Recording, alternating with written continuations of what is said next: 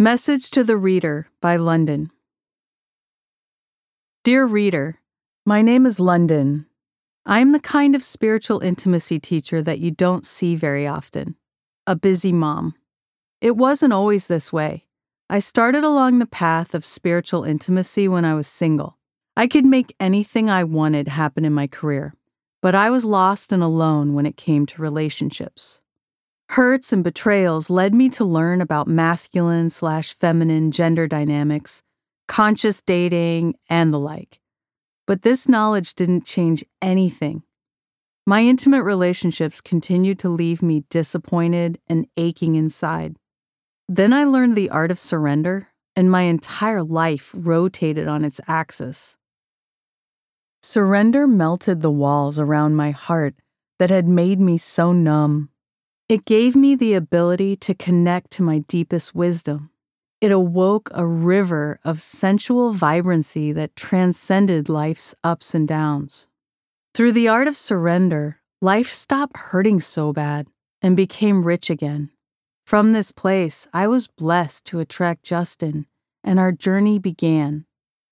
Sex became an expression of presence, depth, and authentic connection. Justin and I spent many years living, breathing, and teaching the principles of spiritual intimacy when suddenly, at 47 years old, I got surprised with a pregnancy. It was a complete miracle, a beautiful baby girl. My whole life rotated on its axis again. Our daughter's birth changed everything. Not only did I lose nearly all of my free time, but the love between me and my daughter grew so thick, so rich, that a part of me became fulfilled in a way that wasn't before her arrival. I was tempted to look at Justin and think, I'll get to your needs in a couple of years, okay? And while you're waiting, could you watch Ava for an hour so I can take a nap?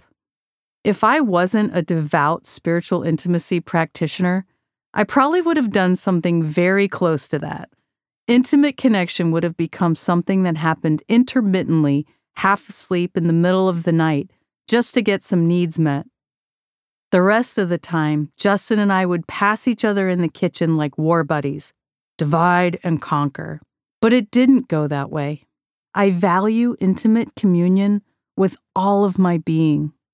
Sacred moments of sexuality with Justin give my life meaning that I cannot find anywhere else.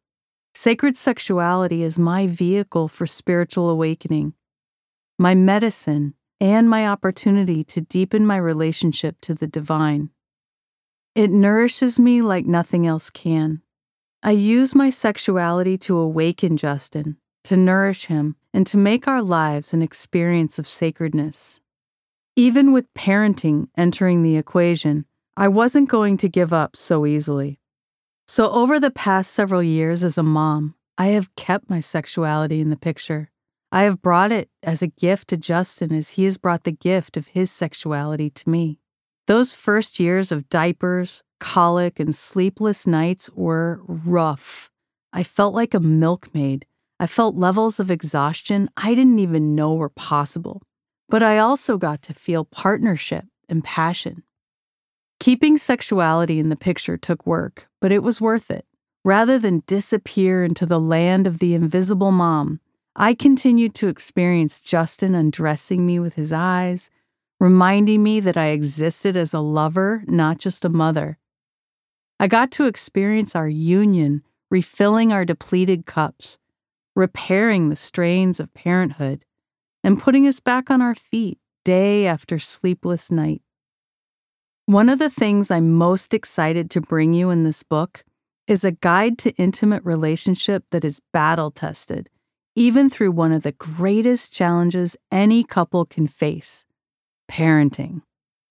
Once kids enter the picture or one's career takes off, most people approach sex and romance as a problem to fix. They think, how do I fit it in now? Or how do I check the sex box to keep my relationship from ending? Neither of these approaches is what I'm going to teach you. They treat sex as an obligation. I'm going to teach you how to have lovemaking and intimate connection become so sizzling hot so connected that you wouldn't trade it for the world. You'll make time for it because it's the best part of your day. It's the thing that puts all your parts back together so you can return to life as your best self. That is playing with fire.